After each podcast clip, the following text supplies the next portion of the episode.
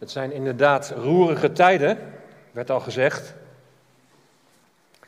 Het is belangrijk om te bidden voor de bevolking van de Oekraïne, vluchtelingen. Maar ik zou er ook weer willen toevoegen, vergeet de Russen niet. Karin die had uh, eergisteren even contact met iemand uit Sint-Petersburg. En de nood is daar ook groot. Ze zegt, we kunnen niks meer, bijna niks meer. En een groot probleem is hier medicijnen. Ook de omliggende landen. We hebben uh, ook regelmatig contact met Moldavië, waar ze ook wel een bang zijn dat uh, het daar gaat overslaan. Onze dochter heeft daar een half jaar gewoond en die kreeg al een appje van iemand van een gezin van uh, als we hier weg moeten, kunnen we dan naar jullie toe rijden? En dan krijgt het ineens een gezicht hè? en dan komt het ineens heel dichtbij. Dus, maar laten we ook voor de leiders bidden dat ze ja, tot inzicht mogen komen, tot inkeer mogen komen, dat God daar uh, kan ingrijpen. De andere kant is ook dat we ja, ook weten dat deze dingen moeten gebeuren.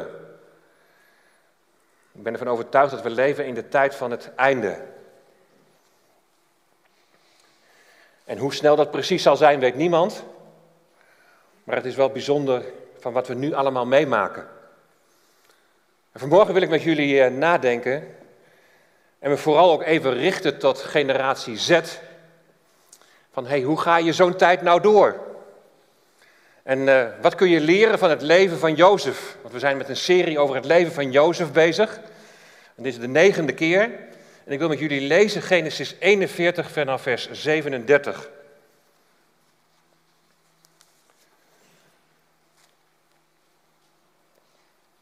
Deze woorden waren goed in de ogen van de farao en in de ogen van al zijn dienaren. Jozef heeft net de dromen uitgelegd en dan geeft hij het goede advies van je moet in de goede tijd moet je wat opslaan, zodat je ook ten tijde van de hongersnood nog voldoende hebt. En daarom zei de farao tegen zijn dienaren, zouden we ooit iemand kunnen vinden als deze man in wie de geest van God is?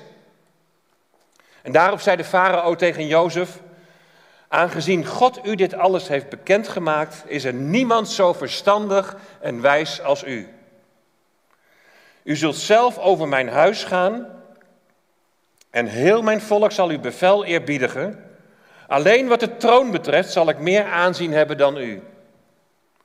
En verder zei Farao tegen Jozef: Zie, ik stel u hierbij aan over heel het land Egypte. Toen nam de farao zijn ring van zijn hand, deed hem aan Jozefs hand, hij liet hem kleren van fijn linnen aantrekken en hing een gouden keten om zijn hals. Hij liet hem rijden op de tweede wagen die hij had en ze riepen voor hem uit: Kniel! En zo stelde hij hem aan over heel het land Egypte. De farao zei tegen Jozef: Ik ben de farao. Maar zonder uw goedvinden zal in heel het land Egypte niemand zijn hand of zijn voet optillen. De farao gaf Jozef de naam Zafnat Panea en gaf hem Asnat, de dochter van Potifera, een priester uit On, tot vrouw. En Jozef vertrok en reisde het land Egypte door. En Jozef was 30 jaar oud toen hij bij de farao, de koning van Egypte, in dienst trad. Tot zover de schriftlezing van vanmorgen. Jozef is op 17-jarige leeftijd in de put gegooid. En op 30-jarige leeftijd is hij onderkoning van Egypte. Nou, dat is toch een wonder. Van 17 tot 30 jaar. Als je verder niet zo op de hoogte bent van het leven van Jozef, dan zou je zeggen, nou die Jozef die heeft carrière gemaakt. Verstoten door zijn familie, maar hij heeft zich door een wijs advies te geven aan de machtigste man van het land, heeft hij zich geweldig opgewerkt.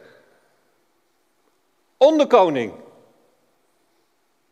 Hij was eerst in de positie van slaaf, maar kreeg toen ook al aan het hof van Potifera kreeg hij een hele belangrijke taak. Hij was hoofd van de huishouding.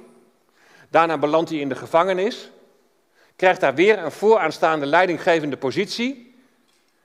En de vraag die we ons ook al gesteld hebben, van, van werd hij ergens op voorbereid? En dan wordt hij vanuit die underdog-positie de op één na machtigste man van het land. Als je de geschiedenis niet kent, dan zou je denken, wat een geweldenaar zeg, wat een, wat een doorzetter. Wat een ondernemende man.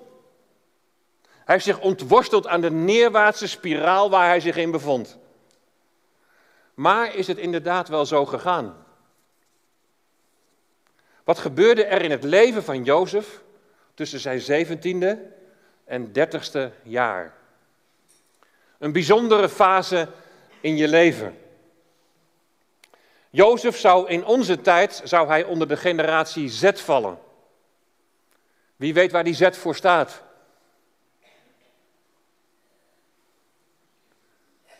Niemand. Zoomer. De Zoomer-generatie. Officieel gaat dat van 18 tot 24. De leeftijd van onze 18-plussers. En anderen die rekken het weer wat verder op, van 12 tot 27. Maar je zit ongeveer in die range van, van, van Jozef, zeg maar. Dus ben je van die generatie, luister maar eens of je je daar ook in herkent. Maar natuurlijk ook voor de ouderen, misschien of jij ook daar die generatie dan in herkent. Een derde van onze beroepsbevolking die bestaat uit deze leeftijdscategorie. Deze generatie krijgt dus langzaam maar zeker krijgen ze steeds meer vinger in de pap. Ze krijgen steeds meer invloed in het functioneren van de maatschappij en zij zijn ook de nieuwe generatie in de kerk. En ik bedoel die invloed helemaal niet negatief, maar het is gewoon zoals het is. Iedere generatie heeft weer zijn eigen kenmerken die ontstaan door de omgeving waarin ze opgroeien. Kijk maar eens mee. Generatie Z. 1 à 2 procent leest nog een papieren krant. 26 procent kijkt nog naar tv. En 45 procent kijkt naar Netflix en Videoland. Van generatie Z wordt bijvoorbeeld gezegd dat ze weet dat er geld te verdienen valt met goede ideeën. En ze zijn ook niet bang om die ideeën na te jagen. Creatief. En ze geloven dat ze alles in huis hebben wat nodig is om vergelijkbare successen te hebben als bijvoorbeeld een Steve Jobs of een Bill Gates. We kennen verhalen van tieners die in hun vrije tijd apps maken waar ze miljonair mee worden. Ze zijn globalistisch, internationaal georiënteerd. Ze kijken over de grenzen heen. Er is nu een tiener die volgt niet alleen de privéjet van Elon Musk, maar hij volgt die nu ook van Russische oligarchen. Hij weet waar ze zijn. En wat zegt dit over hun veiligheid? Elon Musk die probeerde hem al uh, uh, uit te kopen, maar het is nog niet gelukt.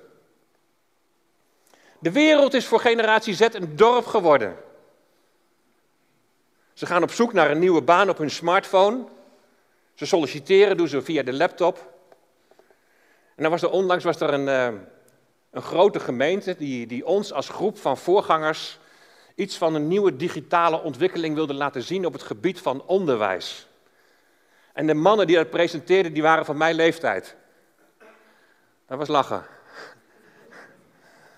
Ik hoorde ze al met elkaar mommelen en ze hadden, ze hadden het met elkaar over het wachtwoord, wat ik zo kon verstaan.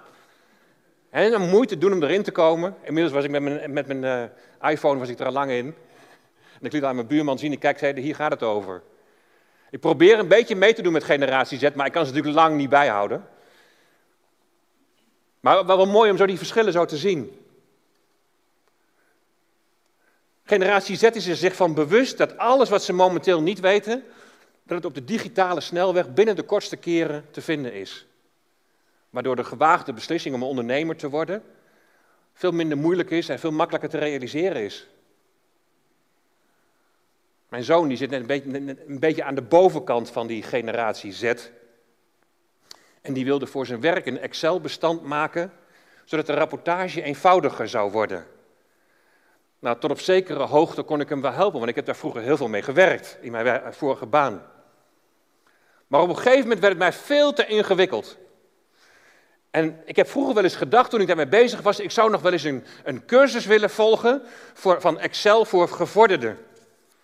Nou, een cursus, zou mijn zoon nu zeggen, daaraan kun je zien dat je een oude vent aan het worden bent.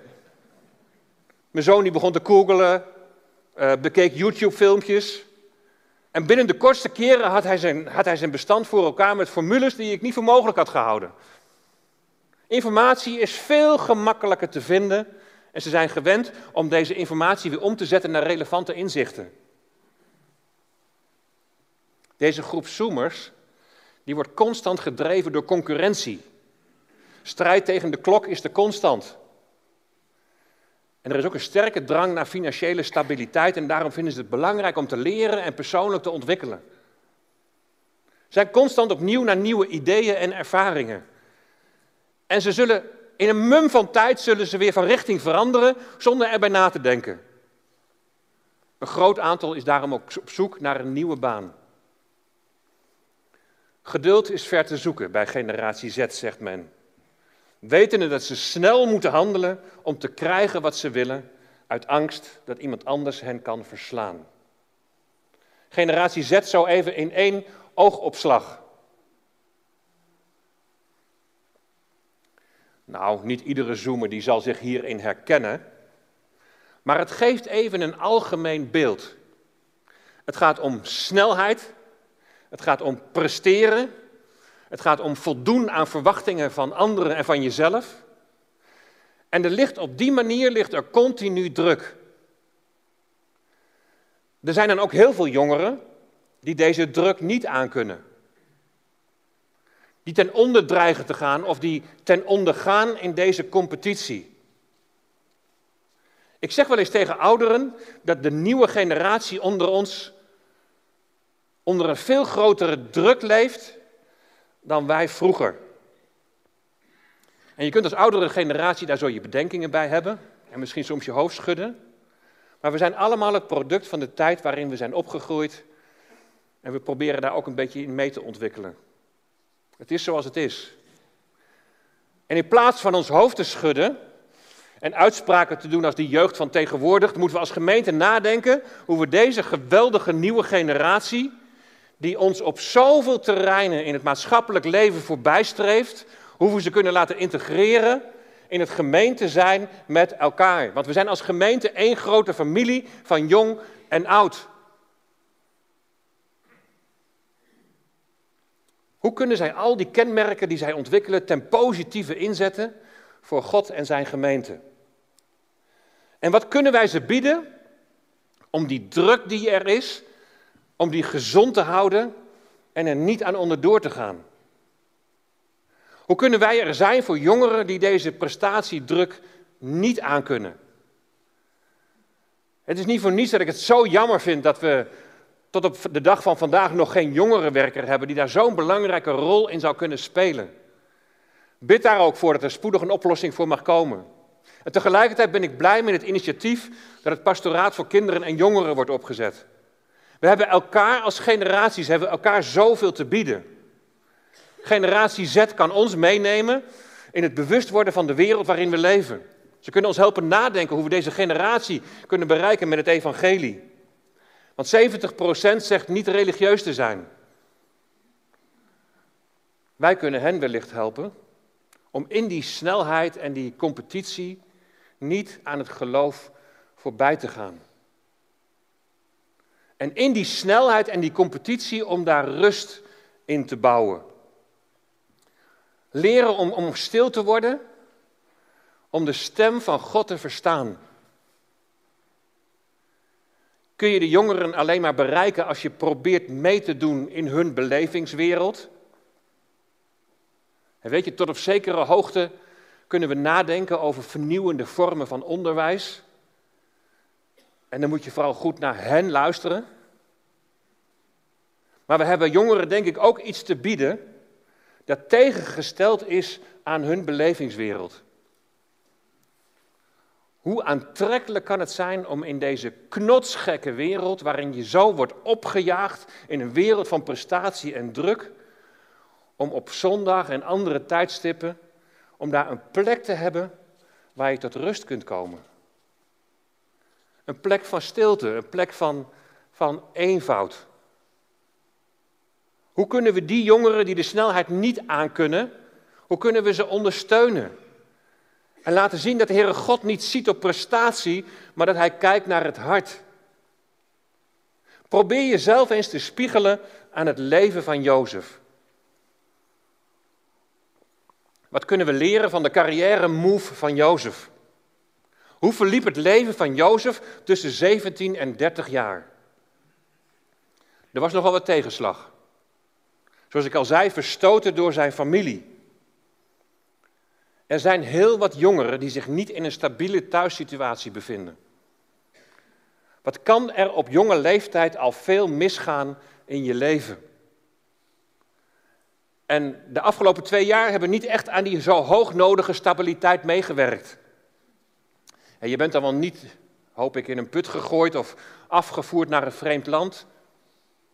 Maar gezien de grote wachtlijsten bij de hulpverlening zijn er wel heel wat jongeren met de nodige putervaringen. Instabiliteit thuis? Of is het gebrek aan perspectief? Je kunt dan wel zo'n enthousiaste, creatieve nieuwe generatie zijn, maar is er perspectief dat het leven weer wordt zoals het was? Nou, ik word wel heel blij als ik zie hoe goed de zaal alweer eh, gevuld is en we elkaar weer mogen ontmoeten. Maar wat is het volgende wat ons te wachten staat? Of blijft het een leven met beperkingen? En zul je onder het mom van klimaat, financiën, gezondheid steeds meer beperkt worden in je vrijheid? Het perspectief voor woonruimte is ook niet geweldig. Of niet beschikbaar of niet betaalbaar. Het zijn allemaal dingen, daar hoefde Jozef zich niet druk over te maken. Hij hoefde zich niet druk te maken over stijgende gasprijzen. Hij hoefde zich niet druk te maken of hij de hypotheek wel kan betalen. Hij hoeft er zich niet druk over te maken dat een liter benzine misschien wel 2,5 tot 3 euro gaat worden. Hij hoeft, zich, hij hoeft zich niet druk te maken over welke opleiding hij zal doen. In dat opzicht is er weinig vergelijk met Jozef. Het leven van Jozef wordt door anderen bepaald. Hij kan er zelf geen invloed op uitoefenen. Nou, ik zou me kunnen voorstellen dat jongeren zich daar wel in kunnen herkennen. Je leven werd de afgelopen twee jaar behoorlijk bepaald door maatregelen die je beperkten in je vrijheid. Het kringetje sociale contacten werd net als bij Jozef steeds kleiner. En Jozef die had een 24 uurs avondklok. Wat heeft Jozef er doorgesleept? Jozef had maar één houvast. En de Heer was met Jozef. Dat hebben we hiervoor een aantal keren al met elkaar gelezen. En de Heer was met Jozef. Dat lost niet alle problemen op, maar dat geeft wel rust. En dat geeft ook perspectief. En je kunt het lievelingetje van je vader zijn, je kunt een prachtige mantel dragen. Het kan je allemaal voor de wind gaan, maar het kan net als bij Jozef zo van het ene op het andere moment omslaan. En wat blijft er dan over? En de Heer was met Jozef. Dat bleef over. Dat bleef vaststaan. We weten nu wat een pandemie teweeg kan brengen. En inmiddels woedt er een oorlog in onze achtertuin. De generatie Z de wat ouderen dan van deze generatie, die zijn daar in Oekraïne onder de wapenen. Wat blijft er dan over? Elon Musk die zorgt er met zijn satellietwerk wel voor, of zijn satellietnetwerk wel voor dat, dat ze nog kunnen internetten. Maar daar heb je niks aan als een kolonne van, van 60 kilometer tanks voor je stad staat. En de Heer was met Jozef. Dat maakt echt het verschil. En we horen regelmatig getuigenissen van broeders en zusters in de Oekraïne die dit ook echt zo ervaren. Dat dit het verschil maakt. Weet je, als je zoomer bent en je kunt de competitie aan en het leven lag je toe, je opleiding slaagt, je weet een leuk bestaan op te bouwen, besef dan wel dat niet alles in deze wereld maakbaar is. En dat je ook met tegenslagen te maken kunt krijgen. Leer nu al om met de Heer te wandelen. Leef in geloof. Beleid met je mond, zoals in Romeinen 10, vers 9 staat, dat Jezus de opgestane Heer is. Leef in het geloof dat Heer Jezus Christus jouw zonden heeft vergeven aan het kruis. Leef in geloof dat God de Vader, als jij gelooft in de Zoon, Dat de Vader jou aanziet in hem. Leef als Jozef, in wie ze herkennen dat de geest van God in hem is. Leer je leven in zijn hand leggen. Dan leer je ook hoe je jouw voorspoed kunt delen met anderen. En hoe je kunt delen van de liefde van Jezus die al deze betrekkelijke rijkdom ver te boven gaat. Dan leer je, als er tegenslag komt, om op Hem te blijven zien en op Hem te blijven vertrouwen. En je kunt ervaren dat de wereld een dorp is geworden, maar leef wel in het besef dat die wereld ook enorm kwetsbaar is. Deze schepping zucht in al haar delen, zegt de Bijbel, en de Heer Jezus zal komen om herstel te brengen. Een nieuwe hemel en een nieuwe aarde. Maar dan zal er alleen plaats zijn voor hen die de Heer Jezus Christus kennen als redder en verlosser. Alles in dit leven is betrekkelijk. Maar Jezus en je relatie met Hem is van eeuwigheidswaarde. En de Heere was met Jozef. En de Heere is met, kun je je eigen naam invullen. Als je zoomer bent en je kunt die competitie niet aan en je dreigt onder te sneeuwen, je kunt de snelheid van het leven niet aan. Hetzelfde antwoord. Leer dan om met de Heer te wandelen. En leer om op Hem te vertrouwen. Hij kijkt niet naar je prestaties, zei ik al. Hij kijkt niet naar je tekortkomingen. Maar hij kijkt naar je hart. Is je hart afgestemd op Hem? Hij verlangt er zo naar dat, je opziet naar Hem en op hem vertrouwt. Jozef, die heeft dit geleerd als slaaf. Hij heeft dat geleerd in de gevangenis. Hij heeft trouw gedaan wat hij moest doen. Weet je, dat is zo belangrijk. En als hij dan uit de gevangenis wordt gehaald en bij de farao moet verschijnen, dan suggereert de farao dat hij goed dromen uit kan leggen. Je zou als zoemer zomaar jezelf op de borst kunnen kloppen van ja, dat kan ik inderdaad. En tegelijkertijd denk je van, nou dat, uh, dat staat goed op mijn cv. Dat kan geld opleveren. Maar Jozef antwoordde de farao in vers 16, dat is niet aan mij, maar God zal antwoorden wat het welzijn van de farao dient. Jozef wijst niet op zijn eigen kennis en kunde, maar hij wijst op God. We hadden hier gisteren een, een cursus van Israël in de Bijbel, ging over het Jodendom. Het ging het ook even over het Griekse denken en het Hebreeuwse denken. In het Griekse denken staat zo de mens centraal. Het ik staat centraal. Maar in het Hebreeuwse denken, daar staat God, de schepper van hemel en aarde, staat centraal. Het gaat om Hem. Jozef wijst dus niet op zijn eigen kennis en kunde, maar hij wijst op God. En hij laat heel duidelijk merken dat hij van Hem afhankelijk is. De farao is onder de indruk van Jozefs uitleg. Hoe bijzonder is het dat, bij het volgende, dat hij het volgende in vers 38 over Jozef opmerkt. Zouden we ooit iemand kunnen vinden als deze man in wie de geest van God is? Kent Farao dan de God van Abraham, Isaac en Jacob? Nou, als je het goed gaat bekijken in het Hebreeuws, dan zie je wel een verschil hoe Jozef over God spreekt en hoe Farao over God spreekt. Wie is hij voor jou? Als Jozef tot Farao spreekt, dan heeft hij het over Ha Elohim. Hij heeft het over de God. De God van Abraham, Isaac en Jacob. Maar Farao heeft het over Elohim. Hij spreekt over God of over goden in het algemeen. Bij Jozef is God realiteit in zijn leven. De God, die ene God die bij hem is. En de Heere was met Jozef. Bij Farao is het een beetje vaag. In hoeverre is God realiteit in je leven? Leef je met Hem? Betrek je Hem in alles? Deel je alles met Hem?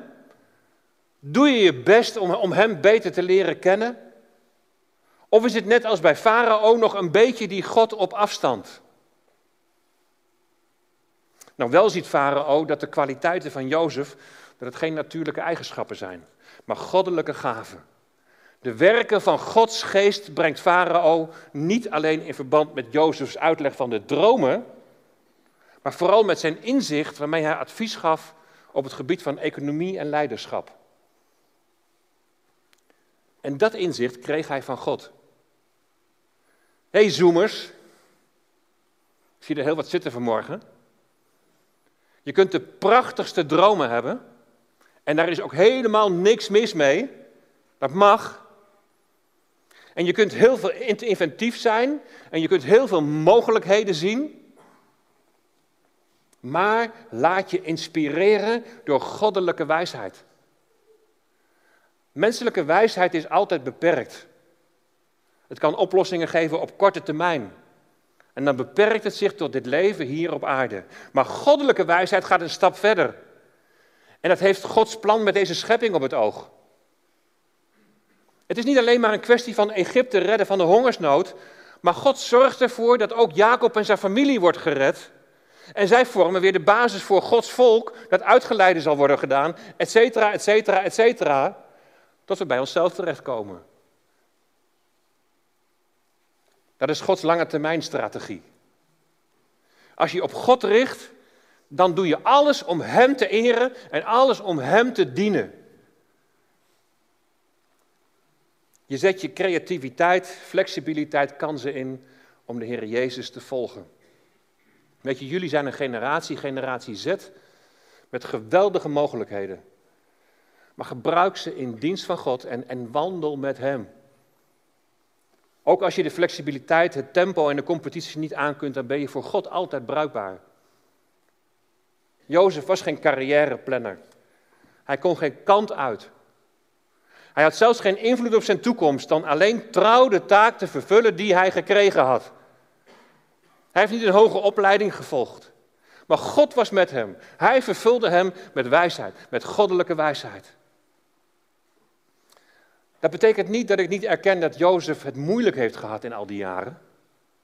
En ik erken en herken ook dat de afgelopen twee jaar voor de Zoomer-generatie misschien wel het moeilijkste was. je hebt gezien hoe betrekkelijk alles is. Je komt steeds meer tot de ontdekking dat we als mensen kwetsbaar zijn. Je komt ook tot de ontdekking dat je je vertrouwen niet op mensen moet stellen.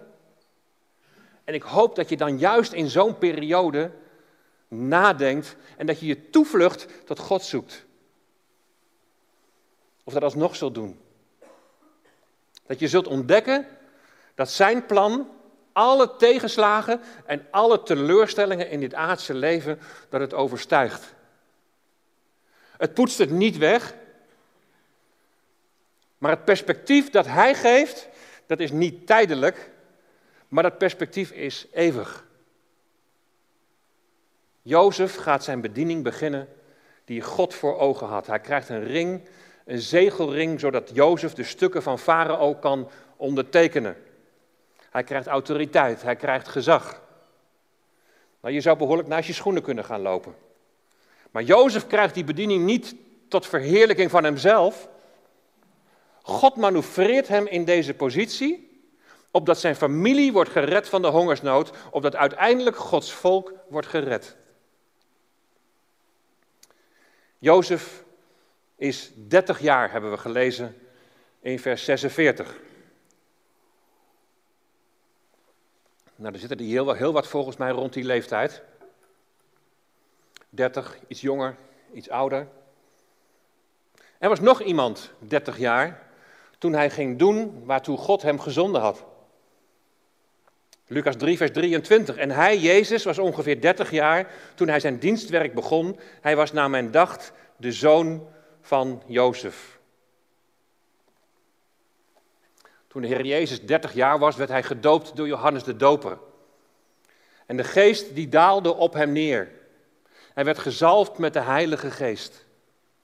En zoals koningen, priesters en profeten werden gezalfd bij de aanvang van hun taak, zo gebeurde dat dus ook bij de Heer Jezus. De priester die begon zijn taak op 30-jarige leeftijd. En zo de Heer Jezus dus ook. Nou, deze vergelijking die heeft voor mij persoonlijk een hele belangrijke betekenis. Het heeft er zelfs mee te maken dat ik nu op dit moment in de bediening mag staan waar ik sta. Daar is het begonnen. En die herinnering die gaat 28 jaar terug. Ik was toen 29, een jong gezinnetje, drie kinderen van 2, 4 en 6. We gingen iedere zaterdag met een groep jongeren uit Deventer naar het open huis van Nol en Helene Esmeijer in Hoendelo. En Nol die sprak zo een aantal zaterdagavonden over Jozef als type van de Heer Jezus. En zo ging het ook op een avond, op een gegeven moment ging het over de 30-jarige leeftijd van Jozef in vergelijking met de 30-jarige leeftijd van de Heer Jezus. Toen ging het beginnen. Ik zal het nooit meer vergeten. Toen we naar huis reden, toen kon ik niet veel van de Bijbelstudie terugvertellen. 30 jaar, dat kwam bij mij als een bom binnen. Ik wist op dat moment zeker, de Heer zal iets geven, zal een bediening geven op je 30-jarige leeftijd. En de sfeer in de gemeente waar we toen heen gingen, nou, die was op dat moment niet al te best. Het was een beetje in dezelfde tijd dat hier ook een eh, scheuring in Emmeloord is ontstaan. Nou, het was een vergelijkbare tijd toen ook in Deventer. Door alles wat er speelde, waren we ook niet op dat moment in staat om, om een taak te vervullen. En dat ging op dat moment helemaal tegen ons gevoel in. We hadden het verlangen om God te dienen. We hadden het verlangen. Maar hoe dan? Ken je dat verlangen? Ik zeg, ik wil graag mijn plaats innemen. De plaats die God aanwijst, die Hij geeft, om te dienen tot eer van Hem. Of je nou een zoemergeneratie bent, of een oudere, of een jongere. En doordat het niet goed ging in de gemeente, hadden we bedacht dat we bij ons thuis bidstonden zouden houden. En dat werd op zijn zachtst gezegd niet gewaardeerd. We namen de jeugd mee naar Hoenderlo, ook dat werd niet op prijs gesteld. Door de spanningen in de gemeente werd dat toen allemaal als bedreigend gezien. En achteraf kan ik me daar allemaal best wel wat bij voorstellen. Maar ik snapte er toen niks van. En Karin en ik die baden hoe we ondanks al die spanningen, hoe we toch zouden kunnen dienen in de gemeente. En die avond in Hoenderlo kreeg ik een bevestiging. Ik wist zeker dat de Heer mij op 30-jarige leeftijd, dus nog een jaartje, dat Hij mij een bediening zou geven. En zo is het gegaan. De situatie was toen, als er oudsten werden gevraagd in de gemeente, kon de gemeente namen opgeven. En als je naam er zoveel keer op stond, dan moest de raad je benaderen. Die raad die zo'n moeite had met onze bidstonden en met onze uitvluchtjes naar Hoenderlo. Nou, je kunt al raden, mijn naam stond er dus meerdere keren op en ze moesten. Nee, het was andersom, ik moest bij de raad verschijnen. Maar ze wilden daar toch wel eens een gesprek over hebben, hoe dat nou met die bidstonden zit en met die...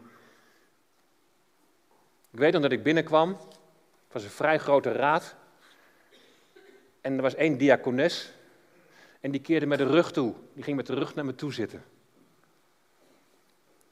Maar we hadden toen geen vaste voorganger. Een oud voorganger was toen voorzitter in de gemeente. En hij nam het woord en hij zei: Oh ja, we moeten het hebben over die bidstonden bij jullie thuis. En weet je wat hij zei? Mooi hè, zegt hij, dat deden wij vroeger ook in Rotterdam. En iedereen was stom verbaasd. Hij dacht, ze dachten, wat doet hij nu? En ik wist me er ook geen houding in te geven. En ik weet niet hoe, maar op de een of andere manier was het ijs gebroken en hebben we een prachtig gesprek met elkaar gehad. En ben ik oudste geworden in de gemeente. Mijn eerste prioriteit was niet carrière maken op mijn werk, maar mijn gaven inzetten ten dienste van de verkondiging van het evangelie. Ik had wel een fulltime baan en ik deed ook mijn best om het zo goed mogelijk te doen. Maar er moest altijd tijd overblijven voor het dienen in Gods gemeente. En dit voorbeeld, dat geef ik niet om mezelf op de borst te kloppen, want het is enkel genade van God. Maar het geeft wel aan dat iets wat je zelf niet voor mogelijk had gehouden, dat het toch kan gebeuren omdat God het wil. Omdat Hij erbij betrokken is. Hij gaat wonderlijke wegen. Maar ben je afgestemd op wat Hij wil? Heb je een verlangen om te dienen? Heb je een verlangen om je plaats in te nemen? Ik vertel dit ook met, een, met ik vertel dit ook met het oog op een appel naar onze Zoomer-generatie. Jullie kruipen zo richting de 30. Ik zou je willen oproepen. Denk er eens over na. Bid er eens voor. Stel je beschikbaar en zet je gaven en talenten in voor iets dat eeuwigheidswaarde heeft. En heb dan een beetje geduld met ons ouderen. Als we niet direct mee kunnen in allerlei mooie ideeën die je dan hebt. En leer ook om de rust, de stilte en de eenvoud te waarderen. We hoeven geen kopie te maken van de wereld om ons heen. We moeten ons er ook niet van vervreemden. Best een spanningsveld waarin we dan samen met elkaar ja, de weg mogen zoeken en proberen de weg die God wil dat we gaan om die te vinden. Wees je, wees je er steeds weer van bewust dat Gods plan ver uitgaat boven onze ambities. En soms gaat het hand in hand. Jozef ontving wijsheid en zo gebruikte God hem om zijn plan uit te voeren. Strek je uit naar Gods wijsheid. Word vol van de Heilige Geest. Opdat je kunt zeggen, niet meer ik, maar Christus leeft in mij. Hij op de troon van je leven. Opdat Hij je kan sturen. Opdat Hij je kan zetten in die positie, op die plek waar Hij wil dat je mag functioneren. En dat is voor zoomers, voor de jongeren, voor jongvolwassenen, die vanavond weer bij elkaar komen. Prachtige groep, 18 plus. Die met elkaar bijna zelfvoorzienend zijn. Die met elkaar het verlangen hebben om het woord te openen en dat te overdenken en het ook zelf voorbereiden. Prachtig om daarmee bezig te zijn. En ik wil anderen ook aanmoedigen van die leeftijd om aan te sluiten. Laat het een beweging zijn van Gods geest, waarin jongeren mogen worden opgewekt om de Heer Jezus na te volgen. Om een discipel van Hem te zijn. Maar je bent ook nooit te oud om te dienen in de gemeente. Denk na over de prioriteiten die je stelt in je leven. Leef met Hem. Wandel met Hem. Leer Hem beter kennen. Opdat je niet gedreven wordt door angst en door onrust, door wat er nu allemaal in deze wereld gebeurt. Maar dat je je hoofd mag opheffen en mag zeggen, de koning komt. Ik zie naar Hem uit. Hij zal herstel brengen. Zie op de Heer Jezus. Zie op Hem, de leidsman en voleinde van je geloof. Leef met Hem en leef tot eer van Hem. Halleluja. Amen.